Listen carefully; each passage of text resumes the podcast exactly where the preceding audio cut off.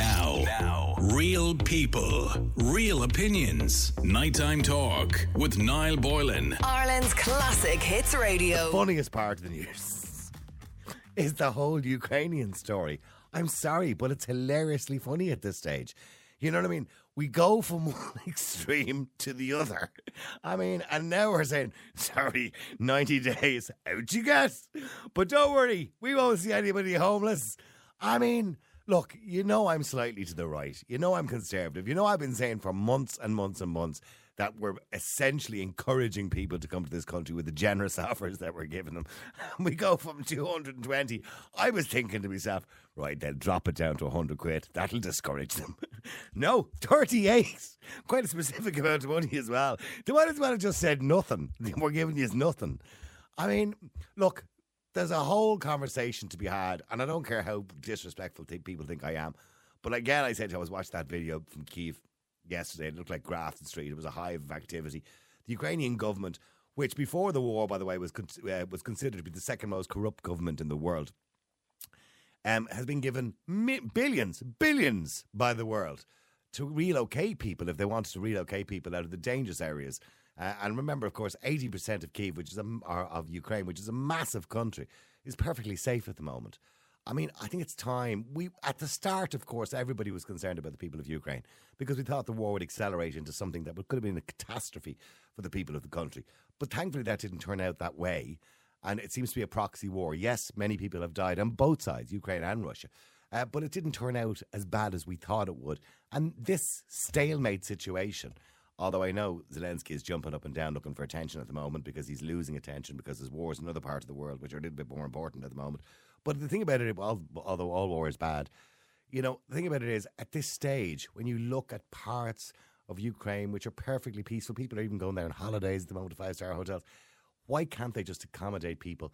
Many people, I'm sure, from Ukraine would love to go back to their country. I mean, look, they're already going back, aren't they? On their holidays. And then they're coming back here again, and we're giving them free accommodation and money. I mean, you couldn't make it up. You really just couldn't make it up. So the Irish government do exactly what they accused the right wingers of doing six months ago. Go on out, that just big right wingers. We, we were saying the right wingers. We were saying this is madness. You know what I mean? This is the second country of choice because it's more money. People are coming from London. They're coming from all over the world, pretending some of them to be Ukrainians, but they're actually not.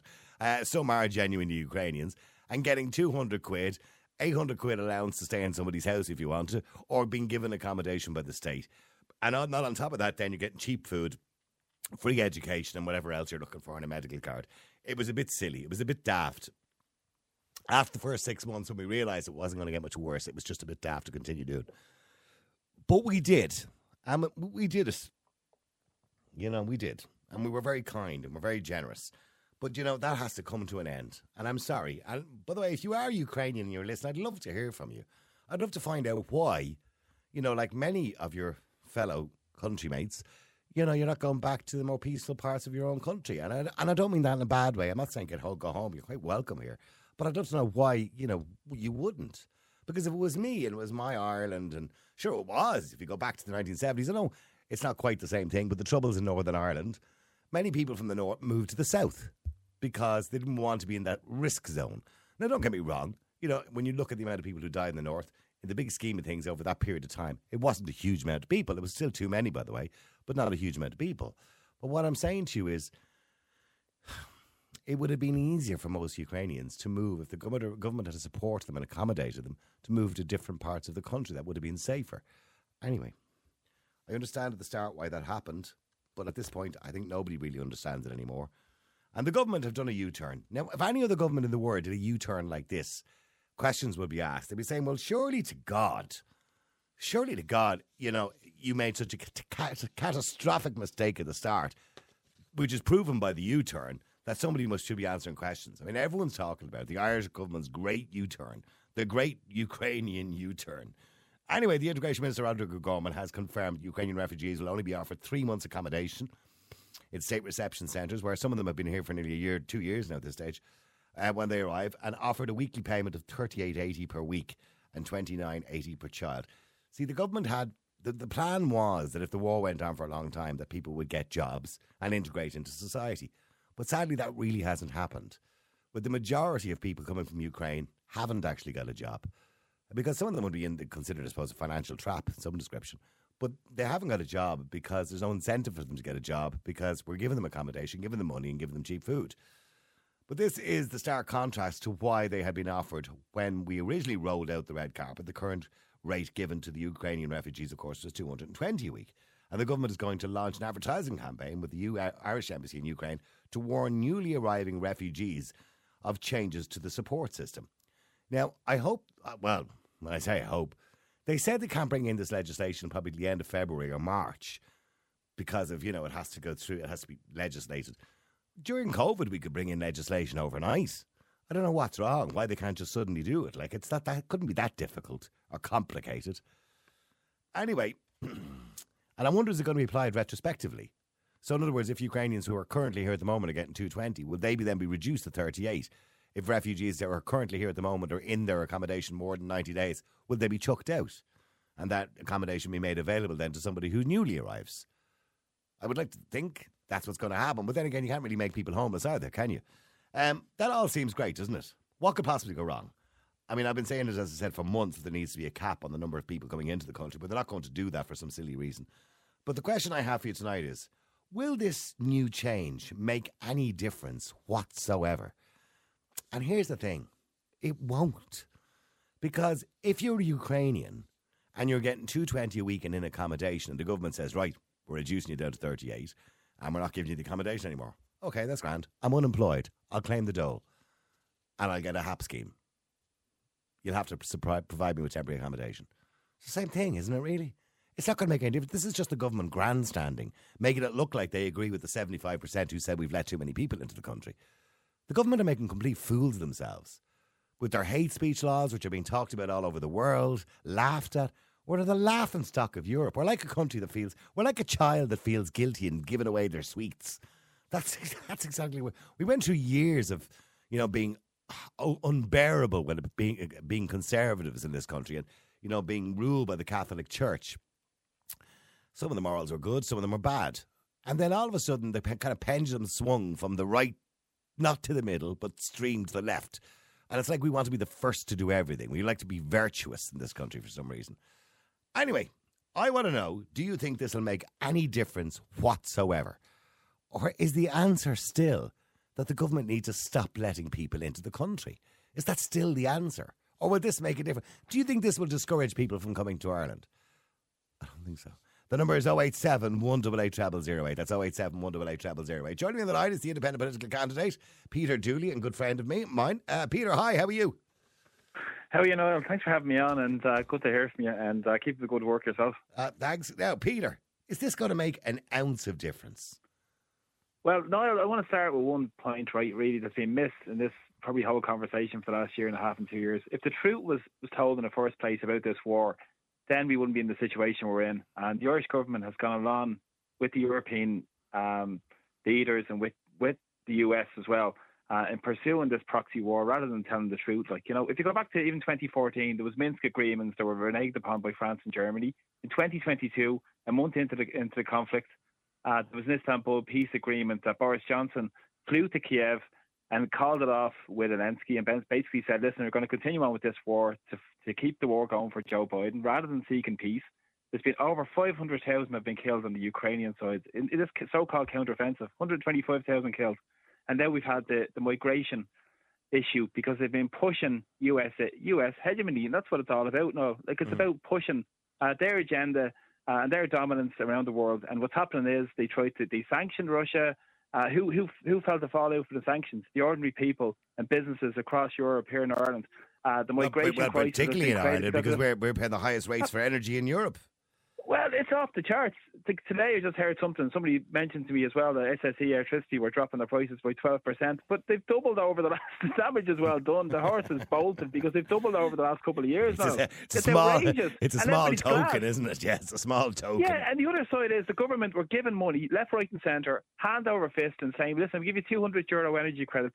to everybody rather than actually looking at people who needed it. And but on top of that, rather than actually look tackling the energy companies as well, who are Excessive I mean, we, all well. we all It's know the quit two hundred euro was just a plaster on the book, bucket. We all know that. Absolutely. Yeah, that was pointless. But we, look, there's Yeah, a million. but there's a the million reasons. People got that as well, no. Look, there's The a million. people got that as well, no. Yeah, absolutely. The, the rich people got it too. Yeah, There- there's a million reasons, by the way, why we're paying too much money for energy. One of them, of course, is the war in Ukraine and what's happening in Ukraine, and the other one is people like Eamon Ryan running around the world telling people not to invest in, you know, in uh, what coal plants and, uh, and refineries, which is causing a huge problem. So at the moment, what we're doing is we're not buying Russian oil. Of course, we're not, because the Russians are selling it at a discount now to China and other places around the world, India. Well, they're, they're, Uh, also, and they're then- also selling to India, Uh, and and it's getting repurposed and sent to Uh, Europe. that's exactly what I was going to say. And then we're buying it for premium prices off them. Yeah. So they're just rebarreling it and selling it back to us. So we actually are buying Uh, the Russian oil. And we're getting out filthy fracked LNG gas that's shipped all the way. This is the climate agenda, right? All the way across the Atlantic Ocean to replace the Nord Stream that was blown up mysteriously that we're still not talking about. And we had Mary. We Robertson all know the Americans Thunberg. did it. We all know the Americans exactly. did it. But even Seymour Hersh, a Pulitzer Prize wi- winning winner, winning, winning journalist, did it did a fantastic research on that. But again, the the Irish media they won't discuss it. They won't even talk about it. Like the, you, you go to any uh, broadsheet broadsheet paper in Ireland, uh, the What- mainstream. Uh, media, RTE, and stuff, and they don't want to talk about it. Like, But these- what I can't this is the understand is- behind it. Here, what I can't understand is Ukraine was considered to be the second most corrupt country in Europe next to Russia, right? Or, uh, uh, you know, uh, going back to, say, 2007. Next Ireland, is it? To Ireland. 2017, 2018. They hadn't a good word to say about Zelensky when he became the president. It was comedian Yeah. uh, come president, all this kind of stuff. They hadn't a nice word to say about him. He didn't deliver on his promises to rid the country of corruption. Uh, he made loads of promises that he would deli- he would deliver on in the first year, and he didn't. He was a complete and utter failure and a joke in Europe. And yet, all of a sudden, the, the, the war that was already there from 2012 continued and escalated, of course, and he became a, and he he- became a national hero. Yeah, he was elected. He was elected on a platform of peace. Mhm. The vast majority of people wanted peace because the regions of Donbass, Luhansk, and those regions as well, where there's ethnic Russians living there. Uh, and then overnight, uh, that that changed. The agenda changed when the US uh, pushed their agenda in as well. Like you know, they've been heavily invested there for many, many years. You can go back to. To, to Joe Biden, Hunter Biden with Burisma and all these companies as well. They're heavily invested in Ukraine as well. So like it's it's endemically corrupt, and it has been corrupt as well in, in terms of the last year. In, in terms of people who have do- dragged, uh, dodged the draft as well, uh, corruption is endemic in, in Ukraine, and yeah, we're funneling more and more money into that corrupt uh, country that they say is about freedom and democracy and values, when it's really about uh, autocracy, and that's what it's moved into. It's moved into the state. They've banned political opposition. They've banned uh, media. They banned political, uh, you know, other political parties, and also they banned elections. Uh, you know, is it really freedom and democracy when you ban elections? like it's not, and church as well. But, Niall, but, but, like, getting, you know, but getting back to where we are right now, so we've but that's, taken in. the, that's the genesis of it. Yeah, well, we've taken in, you know, per head of population, probably more than any other country in Europe. And by, the own, by our own government's admission, the reason for that is because we've been over generous. Um, you know, that we've been offering accommodation and 220 quid a week, which was twice what any other country had been offering in Europe. Actually, some countries don't give any money at all. They just give them some accommodation. Some countries don't even give accommodation. They give them a few quid and leave them sleeping on the streets. And don't get me wrong, I don't believe that's the right thing to do with people either. They're human beings.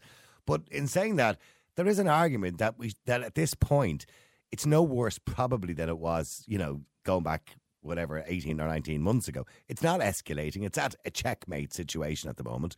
Um, it's not going to escalate more than likely. It's going to be a proxy war. It's going to last a long, long time, uh, just like Northern Ireland or, you know, and Ireland versus the United Kingdom in Northern Ireland. So it's going to remain in that situation for a long time. And we cannot continue to keep funding it. But you're quite right. It's horrific because, as I said, this so-called counteroffensive that we're all talking about, 125,000 Ukrainians have been killed in this counteroffensive. They're sending men, women uh, to their deaths. Average age is 43 of people they're sending to their deaths in this front line. And Russia have, like, it's, like Douglas Macgregor, who's a, who's a fantastic analyst, said about a year and a half ago, this was an unwinnable war. And now we're in a situation now where they they know uh, it's it's unwinnable for the for, But no, for but What do they Peter, you, Peter, you know how wars work. No war is winnable. No war is. The only time a war ever ends is when people start to have talks. Generally speaking, peace. Absolutely, that's what. But that's but what it started anybody, yeah, but anybody who even suggests that. I mean, you see what happened when Sabina Higgins suggested that peace was the only answer and that we needed talks. She was castigated for even suggesting it. Well, I, yeah, it's absolutely disgraceful. And I was the same when we started the campaign last year to stop the war, like because we saw the impacts of what was happening. And you know, I was getting name called as well, and you're apologist for Putin and all this nonsense, uh, rather than actually standing for anti. You're standing for peace, but yeah. you want to have relate like in the Irish Constitution, Noel. Like under Article 20, 29.2, it says Ireland affirms its adherence to the principle of pacific settlement of international disputes by international arbitration. So the Irish government, essentially, to stand up for a constitution and neutrality, should be standing up for peaceful settlements. Mm. And now we're still not calling for peace. Like nobody in Ireland is calling. The, the political establishment aren't calling for peace the, the whole political establishment, none of them have been the tr- have told the truth about the war in Ukraine, even funding neo Nazis and banderites in Ukraine. It's horrific. But somebody, somebody says to me, "But you don't give in to an invasion," and I said, "Hold on for a second. What about the Good Friday Agreement? You know, we were invaded by the British essentially, uh, took six of our counties. We still didn't get them back, but we were quite happy to sign a peace deal with a promise that it will be sorted out in the future. Essentially, yeah. that's the short version. Well, there was, there was there was as I say, it's Niall in 2014 there was Minsk agreements there. They were they were in, in, in train by France and Germany. They were reneged upon. Uh, 2022 there was a peace, peace agreement in Istanbul again that was thrown out the window, and then all the catastrophic loss of life and displacement around Europe as well with the migration disaster. But Ireland, yet again, are yes men for the European uh, bureaucrats in Brussels, rather than stand up for the, the ordinary working class people of Ireland. They stand up again uh, to sell out. We're the best boys in the class all the time. They're the best boys in the class when they basically took austerity over 43% of the total European banking debt, 64, 65 billion euro foisted on people that it's devastating austerity for years and years. And now we're doing the same. They put their hands up and say, well, hang on, yeah, come on, come on to Ireland. Who cares about the impacts we're having on the, the, the housing uh, crisis, homeless crisis we're having. Who cares about the impacts on the health service? Who cares about the impacts on education and jobs as well? And why do they do it? They do it for a couple of reasons. They do it, yeah, to be one of the best boys in Europe, and they're lapdogs essentially for them and for what, what Biden's doing. But the second thing they're doing is for is, is for cheap labour, and it's impacting ordinary working class people as well because they want yeah, to keep profits high for their big yeah, bosses. but uh, we're not really getting cheap labour because if you look at the statistics in relation to the amount of people coming to Ireland, the amount of people who've actually got jobs, the unemployment rate for the people who have come here in the last two years is extremely high, considering the unemployment rate in the country is only five percent, and you know hospitality is crying out for workers. But anyway, getting getting back to the decision yesterday of the government to do a U turn and go along with essentially what they what they claimed was a right wing uh, ideology for the last two years. Because anybody who even suggested this six months ago was called extreme well, right wing. Well, I, am I'm far from right wing. You know me. No, no you're a socialist. I, have said that before, I, well, Peter. No, well, no. I, I, stand I stand up for I be more for community and stand up for working class people, and I see the impacts day by day on people's lives and I know what's really happening on the ground, rather than actually pontificating or preaching at working class people, like a lot of the people who say they stand up for working class people do, or political parties. That's what they do. They preach at them and they name call them and they smear with them, rather than understand what people are facing and what the real real life situation is on the ground for ordinary people with the struggles people have. Uh, and th- this is exacerbated. This is absolutely exacerbated. You can't have it without proper integration, uh, ac- access to resources, services, facilities. Now, like this is lunacy of the, up, the utmost. Uh, well, no, it's just, well, I said, I've said it numerous times. It's reckless, is what it is. Absolutely reckless. Yeah. But they've continued to do it, even though by their own admission, two months ago, Leo Varadkar said the country was full. Well, he didn't use those words. He said we have a capacity and we're at that capacity. He more or less said Ireland is full. Um, so realistically, we should have stopped, but we haven't. We're still going to continue doing it. And you know, and with the statement yesterday in relation to these new payments the you know the the, the line was uh, you know the new people coming to the country will only get this amount of money. So I'm saying so they're still going to continue letting people pour into the country, and we have no services as you rightly pointed out. We haven't got proper integration. We can't provide for people. We can't even provide somewhere for them to live, but we're still going to let it happen. It's just madness. Getting we, back, we have Roderic. We have Roderic O'Gorman, Minister for Disintegration. That's what he should be called, because essentially he has done nothing to provide proper integration for people in, in up and down the country. Like without proper uh, community uh, consultation, without proper integration, without, as I said, right, without the proper services, and it's ordinary people who are carrying the can for this. Ordinary working class people up and down the country are carrying the can for this yet again, who can't access private health insurance because they don't have the money. They can't access a GP appointment. Uh, they struggle to get, you know, even see mental health services. Like it's outrageous. Like the, the the the struggles we have already. If everything was equal in the world and everything was airy fairy, you could do whatever you wanted to do. But we're not living in that Alice in Wonderland world. We're Okay. living in a real world where you see you have to get rational and practical. Okay, just before I go to the callers, I want you to stay with me as well, Peter. In relation to, we still haven't addressed the, the new situation, the new payment system, and the fact that you can only stay for 90 days and then you're out of your accommodation unless you get a job or something like that. I mean, do you think that's, is that, is that workable, or are we just going to end up doing the same thing? No, well, like if you think about it practically, right, the, the the stress currently on the on the on the private rental accommodation is off the charts.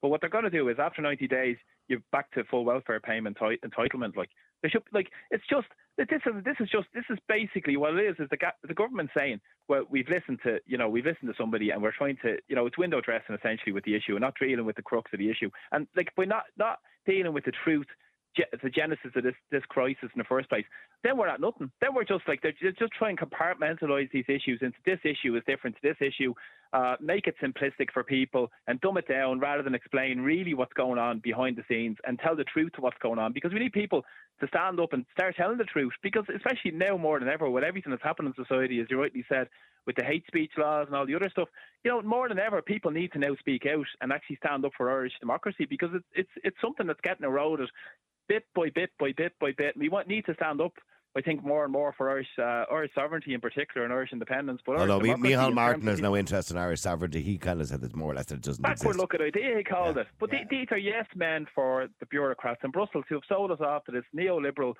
agenda throughout Europe rather than stand up for the interests of ordinary the ordinary people of Ireland. Okay, do me a favour. Stay there for a second, Peter. I'm talking to Peter Dooley from the Dublin Renters Union and also a candidate in the previous election. Well, I'm sure he's going to run again. Uh, Derry Ann, hi, how are you?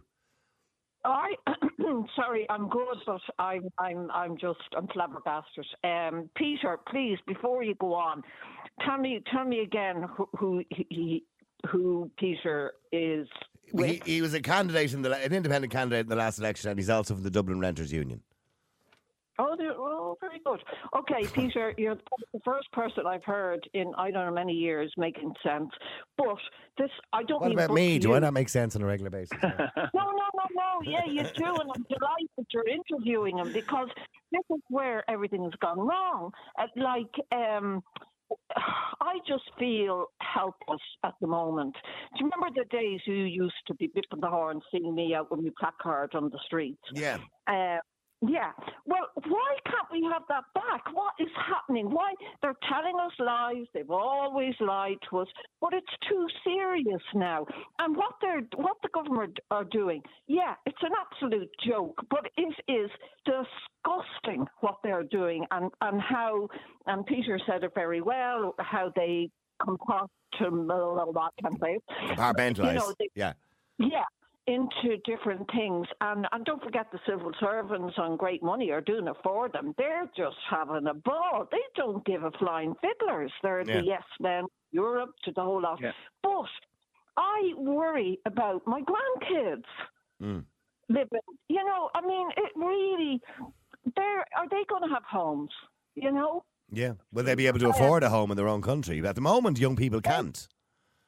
No, they can't. And I mean, that is not right. And even after 90 days, those uh, people are not going to get rental, you know, half p- uh, payment because they won't. Well, is may, nowhere maybe they're hoping.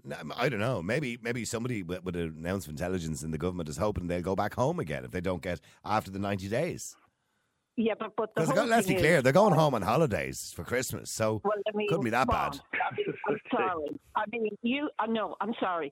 And I, I was just so pissed off when I ended up homeless after owning my own home and nearly having my mortgage paid off, and then how I saw I was treated as an Irish citizen. And I Mm-hmm. won't forgive them for what they did. I will not forgive them because they do not care about a, a normal human being. And I was just wondering, and maybe Peter know, maybe you know now, what what about all those people in the tents down in Laois? Are they going to Yeah. give them 38? And don't forget about the 80 cent. yeah, thirty-eight euro and eighty and eighty cent. It's an odd Yeah. amount of money, isn't it? What's that No, about? it's ridiculous. ridiculous. I, I those d- I don't know where they got the figure. I don't know where, they got the figure of thirty-eight euro eighty But that's- cents. Sorry, Niall. Yeah. Yeah. That's what they get. That's actually what they get paid. That's what they get in direct provision. That's And right, That's yeah. a horrible system. That's a horrible system, Niall. Like you know. Oh no, I know, I know. There- there- I mean, look, direct provision needs to go. We've said that for years because the, what we should be doing is fast tracking any applications and making sure they're done in a speedy time. And anybody who is rejected um, should be allowed one appeal at the very most. And then if you're rejected again, and we don't believe that you're genuine, well, unfortunately, then you know we have to enforce a deportation order. If we believe you're genuinely coming from persecution or your life is in danger, we should roll out the red carpet and help you as much as we possibly can. And that's the way. That's the way a proper immigration system should work. But but but it's so. But just just to refer back to Darianne, what she rightly said, and I appreciate the, the kind words as well. But it's important to think that all of us need to start speaking out into what the what the truth is, and people need to listen to people who are actually speaking out and giving balance in media to to get uh, to get to the truth. But you won't. But know, Peter, you won't hear these conversations on radio. You don't hear these conversations. But we need to. But we need. But we need to have these. That's why it's important. that Your platform, Niall, and it, for more and more platforms for people to speak out. But for people to actually not be afraid to speak out and not compartmentalise issues. They try and dumb down everything really, essentially, on the news. If you look at RTE, for instance, RTE News or something, they put everything into separate issues rather than actually dealing with the crux of the issue. Like they'll say the energy crisis are one seg- segment. The next segment will be like, oh, the war in Ukraine, and people will say, well, I can't. How do you connect that? But it's quite easy to connect if you can sort of follow the dots and follow essentially where the power really lies. The power mm. doesn't lie with any of us anymore. The power should lie with the people. The people are sovereign of our country, and that's that's in our Irish constitution. Okay, well, stay there for a second. Let me go to Angelina. Angelina, hi. How are you? Hi, Noel. How are you? God, you sound like you're only out of bed. Go. Sorry, Angelina. Go ahead. go ahead. I don't. I don't understand how the government could take back what they're saying. Do you know what I mean? Like, I don't think it's fair. Like, Irish people should keep their word when they say it, and like, it's not fair for even the kids and the other vulnerable people that are just coming over to be safe to go back. Well, what, you, what do you mean? Well, I mean, it is safe for some to go back because let's be clear about it. Many of the people who came here from Ukraine didn't actually come from Ukraine. They came from other parts of the world, but they may have been Ukrainians or they may have been. I've heard of people who were studying in Ukraine allegedly uh, when the war broke out. But in saying that, many people from Ukraine are not from the parts of the country that are at war. It's a huge country. Are you familiar with the geographic nature of the country? Yeah. Yeah, it's huge, massive. It's Well, big as like- France. It, it, they were obviously in like that place. You know what I mean? And how did they know if the war wasn't going to travel to where they? Well, no, a- a- absolutely, and that's the way we all felt at the start that maybe it could have been a massive invasion, but it wasn't, and it isn't. Well, I still don't think it's Well, fair if how someone could take back. You don't think it's fair to encourage people to go back? Yeah. So should we not reduce the money? Should we just keep paying it Yeah. for how 100%. long? For how long? Forever? Well, like I don't see an issue in that. Well, are you are you working at the moment and paying tax? Uh, yeah. Okay, well, so you're happy enough for your taxes to go to pay for people, many of them who wouldn't be working, and you know who would basically be just getting a payment every week and getting their accommodation paid for. Hundred percent. Oh, okay. Well, as long as you're happy with that, Like if, I if wouldn't. but like, if something like that happened to us in Ireland the next day, I'd want for yeah, a but you wouldn't. like that. yeah, but you wouldn't say, get "Oh, that. Sure, people keep comparing us to uh, the Irish going to America. It's nothing like the Well- Irish going to America. The Irish went to America and worked. So yeah, sorry, Peter. Sorry, no, just on that. Yeah, just to say that it's like proportionally, like if things were done, you know, equitably at the start through the European Union and planned properly in terms of proportion per uh, with resources and proportion of uh, migrants coming as well. That's what should have been maybe organised as first in the first instance, like to say this this is happening. This is how it's going to be. Um, this is how it's going to be organised and planned with integration and proper services and so forth as well. But it wasn't. As I said, Ireland put their hands up and said, listen, you know, we're the best boys in the class. We'll always keep hammering working class people. We'll get, you know, cheaper labour in and make loads of money for their mates who are giving out, uh, renting out guest houses. And even as, as Darianne rightly said, the previous caller said about the uh, the tent encampments down in Stradbally, the electric picnic venue, like in all these places. Like loads of these people in Ireland are making money out of this as well now. And this is having huge impacts on communities. It's having huge impacts on local businesses. in those Well, I know we we, sp- well. we we spoke to Paul Trevaux, the Yeah. restaurateur, recently, Like, that's- and that's- he was this saying that business is destroyed during the summer. They'd no tourism, you know, because the It was destroyed hotels are full of refugees. And then we've Yeah. had this on top of it. We've Yeah. had COVID on top of it, and then then this has ex- exacerbated it. So like, it's all about like you know, 100% you have to be standing up uh, for ordinary people. But, you know, I think the first thing we should be demanding of the Irish government is that they tell the truth and call them out for not telling the truth. And I'd always call them out for not telling the truth about the genesis of this war in Ukraine and the nonsense that they try and say it's about freedom and democracy when it's actually nothing of the sort. Tell the truth, and maybe then we could actually have a, a proper conversation about. Uh, what the migration crisis and all the other stuff as well, and then we then you have you need to have politicians you can trust we don't have any politicians we can trust. That's the there's one. There's one or two of them that I. Well, I'm not saying Yeah, I trust them. But- exceptions, I'm certain. Yeah, but I mean, the, you know, the, but in, in, all, with all due respect and it all, what, many politicians have stood up and spoken openly about what's the But, reality. but I know, and I, we only spoke about this today when I was talking to John, Murg- John McGuirk today from Gript. We were talking about the fact that I know politicians and he knows politicians who we've spoken to off the record, and most of them disagree with the government policy. But yet, when they go into the chambers, they'll vote because they have to, and they vote with their party. But, but, But- but, but you know, they're supposed to be there to represent the people. Isn't that the eth- essence of yeah, but they never, but they never give them a free. But they rarely give them a free vote. And even if they do get a free vote, they're afraid to vote against the government. That's just the way it is But it that is. shows the corruption. One of the whip system, and the second, the second issue I'd, I'd have with that is the party political system that that is getting funded through the state as well. That gets funded. Okay, but get- well, hang, hang on. Let me go back to Angelina Well- because she, she, I think she might have had her coffee now. and Woke up a little bit. Angelina, you there? Yeah, hi. Hi. Oh, Angelina, so getting back to the, the, the figures, though, so they've reassessed the situation and said, you know, we can't continue to pay 220 euro and keep indefinitely accommodating people, you know, while a war is going on that could go on forever, essentially. It's a, you know, a proxy war, it could go on forever. So we can't just keep doing that. So what's the solution then, Angelina? They have to reduce the money. You can't just keep paying that. But then why did the government start in the first place? Well, well, I think the best intention. It was the best intention in the world, but but we're a small country, and we've taken more refugees and immigrants in this country per head of population than any other country in Europe. But would you not be proud to be Irish though? With it, like No, nice I'm not. No, I'm not. I'm not proud. To be, I'm not proud to be in a country where a government are being reckless. Well, I'll, oh. I'll, I'll be pr- I'll be proud of it. I'll be proud of an Ireland that stands up for ordinary working class people in Ireland. That stands up for ordinary people in Ireland. That's and that's that's an Ireland that's based on compassion, based on humanity, and based on decency and respect for people. And the the, the issues are. You've seen the homeless disaster we're facing. You've seen the health disaster we're facing, and there's parties who who who try and claim that you know it is the one percent's fault of society. Absolutely, it's the people at the top of society. But this this is living in the reality. We're living in the hard, fast reality of what's going on. You can't ha- add more, to exacerbate a crisis we already have. Isn't that that's the idea of absolute lunacy? Okay, wait, well, stay there. Stay there, both of you, a second. Let me just go to Ed if I can as well. Ed, hi, how are you? How are you doing, Niall? How are things? Good, Good. evening to you. You heard Angelina. She's quite charitable. She's quite happy to continue paying. And, God and her. God love her. God love her. God bless her. Good luck to her. Um, but please keep Peter on because I want to just make one or two points, and I'd love Peter to clarify this for me. That'd be great. And I, uh, first of all, I'm going to say I totally agree with him.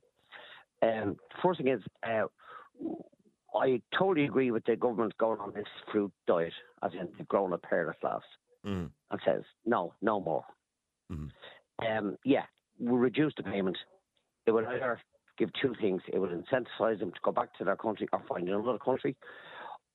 I'm going to contradict myself by saying if they reduce the money, it's going to probably force these people into criminality to fund our existence here or another form. And Well, no- well, no, not necessarily, point no, but just Ed, let me the- finish. yeah. If you made a point or if Peter made a point, and I'm not 200% sure who made the point here, but I'd love you to clarify it. They said that after the three months, yeah. they can claim unemployment benefit. Now, Hmm. as far as I was, as far as I'm aware, and I'm on, I'm retired now. I'm on invalidity pension. So these guys are getting 20 quid less than I've worked for 41 and a half years. Hmm. And what I would like to know is how can they claim unemployment benefit? Because as far as my understanding, and I could be wrong here, and I'm asking you or Peter to clarify this, I thought you had a certain, you had to have a certain amount of, I would call it PRSI Stamps. stamps Yeah. to claim uh, unemployment benefit. Now, if these guys or ladies or whoever, people are here for three months on reduced payment to 38 or 39 euro, whatever it is, how can they just say, well, right, that's stopped, I'm going on unemployment benefit? That was the old system, Ed. Many, many years ago, there was the social welfare system, or the dole, as it was called at the time. And to claim the full labour or dole, you had to have your stamps or your credits, whatever, but tax Yeah. credits, whatever it was. Um, but they changed the whole system many years ago because it was deemed to be unfair. So now social welfare, when you start initially on it, because provided you've been paying credits or you've been paying PRSI or PAYE, um, you get your 220 quid. Now, after that point, after a certain point, it goes to a means tested basis. So you're tested by means. So, in other words, if you're Ukrainian and after 90 days you're booted out of your accommodation, which I don't think is going to happen, to be honest with you, and you're down to 38 quid and you've got two kids or something like that, you know, they're not going to put you on 38 quid. So what will happen is they will move from one system essentially to another system. So they will move on to the social welfare system, by the way, which is meant to be only for EU citizens, but it's, in this case, they're, they're obviously making an exception for Ukrainian people. Um, and they will get HAP housing assistance program if they need it to find accommodation. So they're just essentially But that's a- moving that's a me, pure- moving that's a people from pure- but- one system to Yeah, another. But that's a pure farce, though. That's a pure Well, farce. of course it's a farce. It's, it's, you know, Exactly. it's painting. It's colouring over. They're just saying we're going to stop this, and we look great in the Irish, the eyes of the Irish people that we are cutting down, we are stopping, but we're going to use a separate account to pay them.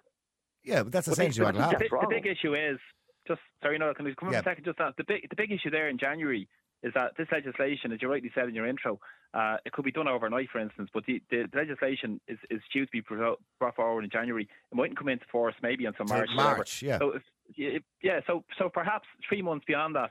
Uh, you would go back on to, you know, be eligible then for social wel- welfare, for instance. But say if somebody is is, is evicted from the private rented sector, or or sorry, they're they don't have their temporary accommodation, I would say, you know, or doesn't don't have a temporary accommodation, then if they go into uh, emergency accommodation, for instance, this is going to uh, create huge more crises you have already, and we're already funding. Uh, millions and, and over every year and, and emergency accommodation as well. So again, it's going to be who's going to be paying for this? Who's going to be paying for all this? Like you know, it's not going to be. Uh, it's the ordinary working class people are going to pay yet again for the sins of the one percent and the warmongers and, and the rest of it, rather than uh, you know dealing with addressing the crisis. And this is coming under the temporary protection directives that they they said was temporary, but they're they've extended it now until next year. I think beyond this again.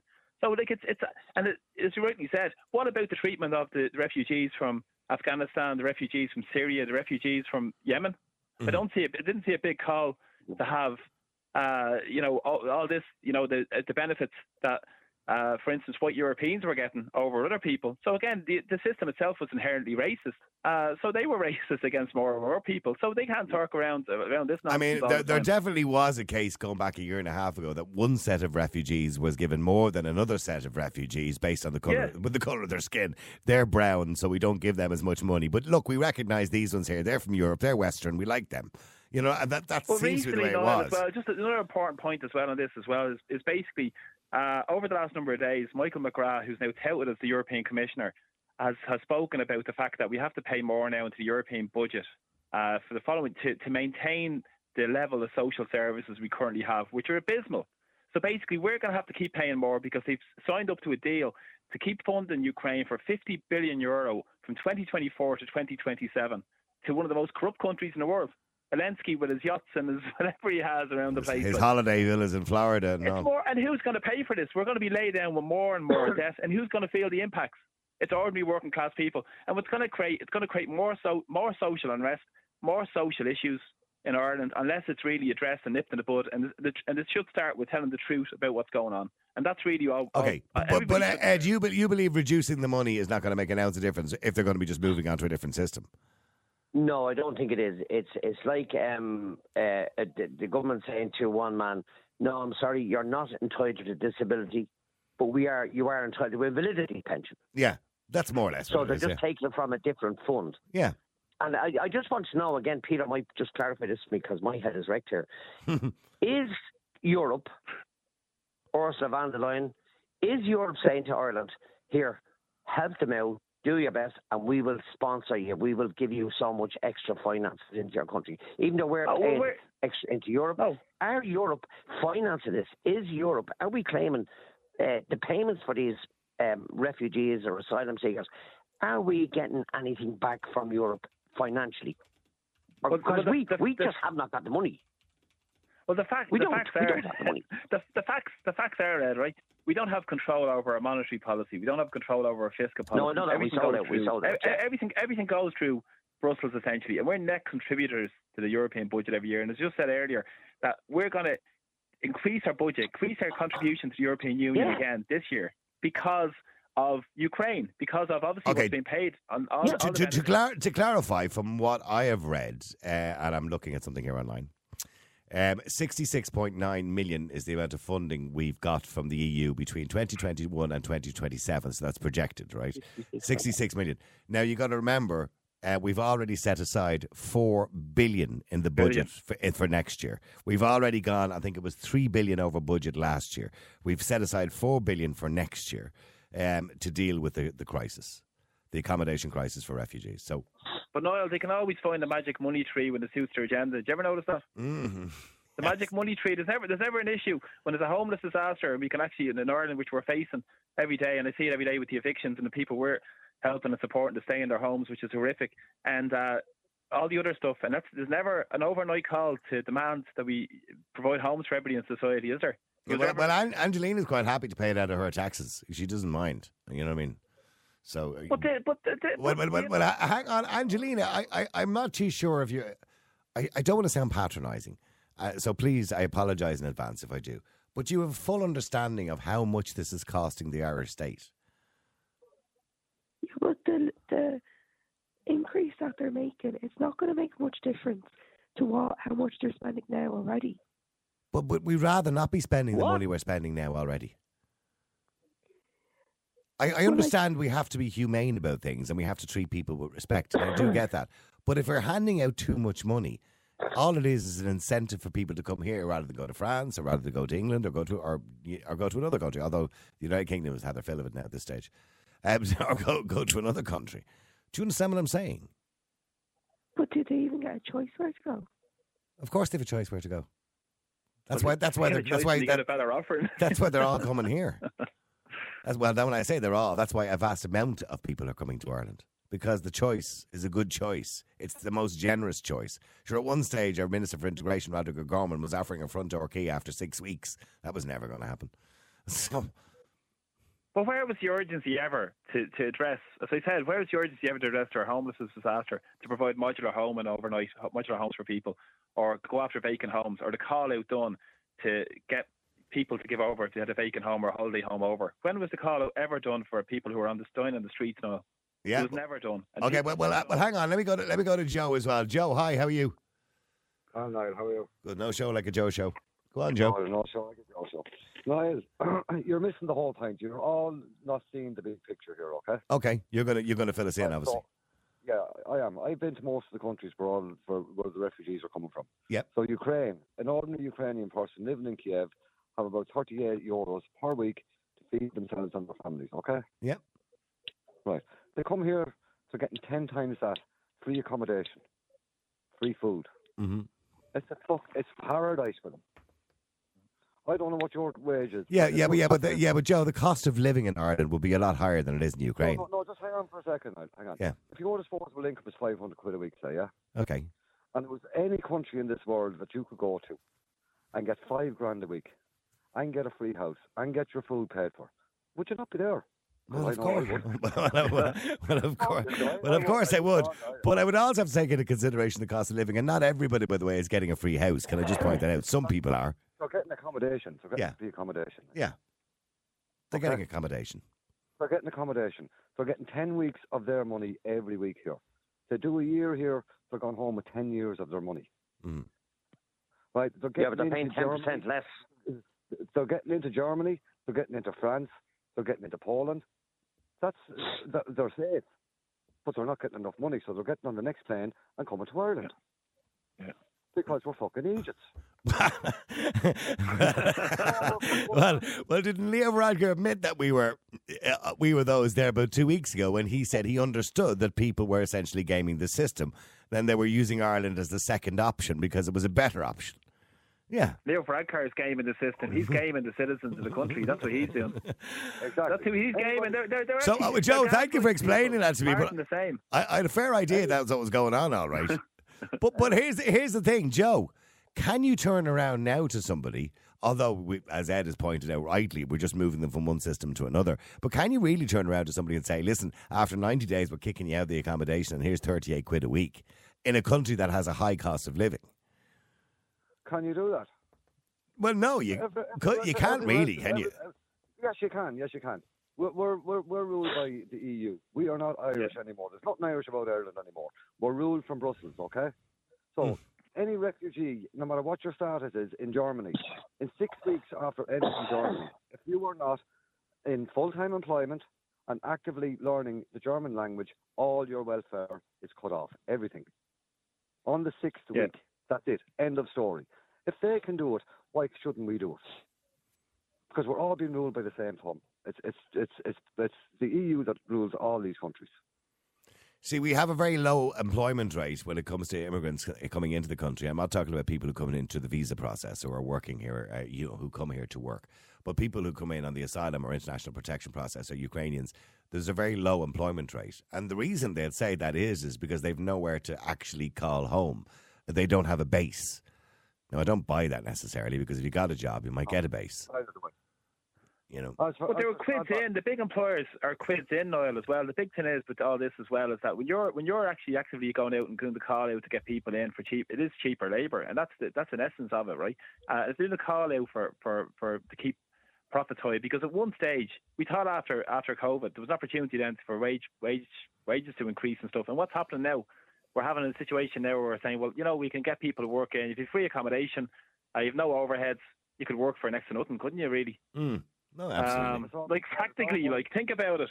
But who's making the money? It's a transfer. It's all a transfer. Public money into private hands all the time. Love to Tra- come now. transfer public money into guest house owners, big hotel groups, and a lot of a lot of people in Ireland are making huge money out of this. A company set up about a year and a half ago, just coincidentally, just at a time to to open up accommodation to uh, to uh, Ukrainian Ukrainian refugees, make a, a shed load of money off uh, out of public money that we're going to be paying for. And uh, who makes money out of it? And the local employer might, you know, local local big employer might get cheap labour in. Uh, and who who feels the impacts of that? It's ordinary people who are feeling the impacts. Ordinary working class people up and down the country are feeling the impacts of that. S- um, Sorry, Ed, you wanted to say something there? Go ahead, Ed. Yeah, no, sorry, uh, just on what um, I was saying there about um, if Germany can do it and France can do it, why can't we? Um, Germany and France are, are massive countries. They're very um, affluent countries.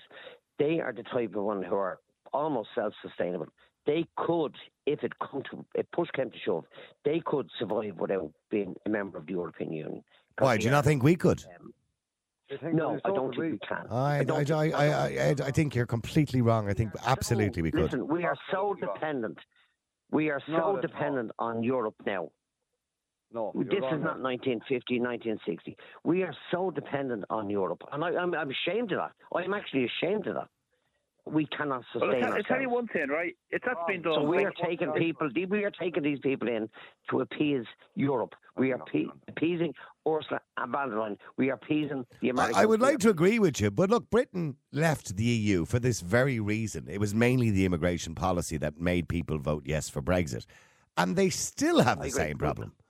Yeah, but it was also working class people were the ones suffering because of that. The north of England as well. A lot of people were left behind because of the policies, and that's why they decided to leave because of all the inequality and all the rest of it going on. Same as in Ireland. Look, we've our resources. So many of our resources, our fishing resources, all our industries as well have been sold off, privatised, and uh, this is part of the European agenda. But we need to now stand up. People need to stand up. Look at our look at our agriculture industry as well, which is a fantastic industry. It's getting decimated and destroyed and attacked by the by the government again. Uh, Well, by the Green by the Green Party. Yeah. yeah, it's it's absolutely off the wall. Uh, whose leader, by the way, if we remember rightly during COVID, that very famous speech that he gave, it was wonderful. Churchill couldn't have done better himself. And he stood up at the Dáil and said, Well, we're all locked down. Why not paint the back wall and put potted plants in the window and have something that we can survive on in case Ryan, the yeah. resources run low? South facing, Good lettuce, old Eamon, lettuce yeah. leaves. Lettuce leaves. South facing, south facing, lettuce. You know, it, it, listen, these guys don't live in the real world. They've destroyed Dublin City. They've destroyed Dublin City. Even getting from A to B around Dublin City is nearly impossible. Getting anywhere, right? But on top of that, they've they've hammered ordinary people with carbon taxes. He goes off to COP 28 uh, with Mary Robinson and all the rest of them, uh, probably on his private government jet, and uh, comes back to pontificate to the working class people to attack them on, on their policies. While, while the rich and wealthy can do whatever they want to do and travel everywhere, and they'll say how we're all to blame because of the the uh, decrease in ice caps. you know, it's us, it's our fault. Uh, of course, it's their fault. But stay there for a second. Let me go to Danielle. so we have. So Hang on, I have to go to. Sorry, hang on, hang on, Ed and Peter. I have to go to Danielle. I'm going to get her name right this time. Got it right. Eh. Yay, Niall.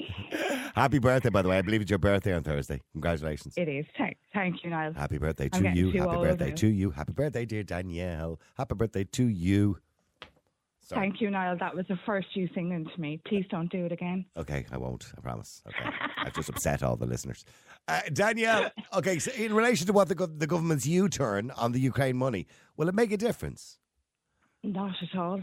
Mm. I don't think it will. They're actually hurting my head. Do you know that? Yeah, they're hurting everybody's head. My brain hurts. no, it, it really does. Like, what is it going to do? Like, because they're they're, it's kind of a vicious circle. They're going to end up back or on the job seekers anyway. Yeah. Do you know? And this thing about the accommodation, where are they going to find it? Is is Well, well, question. Peter is right. What's going to happen is they will be booted out. Well, I don't think anyone's going to get booted out, but anyway, they'll be asked to leave after 90 days. And then they'll be on the market, just like everybody else, to get private rented accommodation on the HAP scheme. And we already know where with the state of that situation, there isn't nothing to be got. So what's going to happen then? The government will be then tasked with giving them temporary accommodation until they find something on the HAP accommodation, which will leave them in exactly the same place they're in at the moment. It doesn't make any sense. Are they just playing to the parade like that? That, that's it. There's an election at the end of next year, isn't there? You know, they're making I- it look good, I- the 76%. Exactly. They want to seem like they're listening to the people because I'm really pissed off. Do you know that? You and me both. It's it's just like an endless. I, I- I don't even know what to describe it as. Stupidity.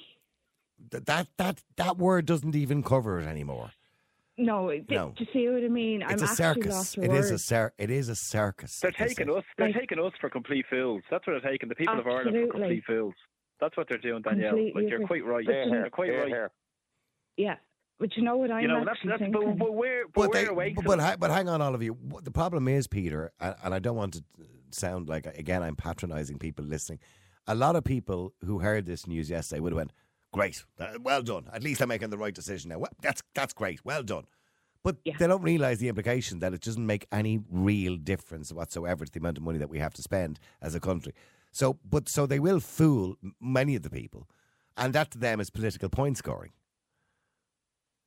You know? Yeah, but the, the, the, but that's why it's it's it's very important. As I said earlier, like you know, where, where your platform is great, and that's where people have an opportunity to do that. But people should be having those conversations with their friends and not be afraid to have those conversations about what's going on and saying this isn't this isn't acceptable. The wool's being pulled over our eyes. They're taking for for for, complete gum beans. Really, that's what they're doing, and they're trying to pull the wool over the pull, pull a fast hand card trick. And behind their back, they're laughing at us. Like they're basically saying, "Well, listen, we're trying to, we're giving, we're doing this. We're actually listening to you. This is us listening. They're the ones that created the crisis in the first place. Now they're coming to us, offering us solutions to the crisis that they created. Okay, well, sorry, very quickly. I'm I didn't realise I'm way over time. trying to keep us. Oh, I do apologise. Go ahead, Daniel. Exactly what they're doing. No, they're trying to keep to shut people up. That's what they're doing. Right, okay. Right. To say we'll do this, that's fine. That'll keep them quiet. Like I think anyway. Now, now, real people, real opinions. Nighttime talk with Niall Boylan. Ireland's classic hits radio.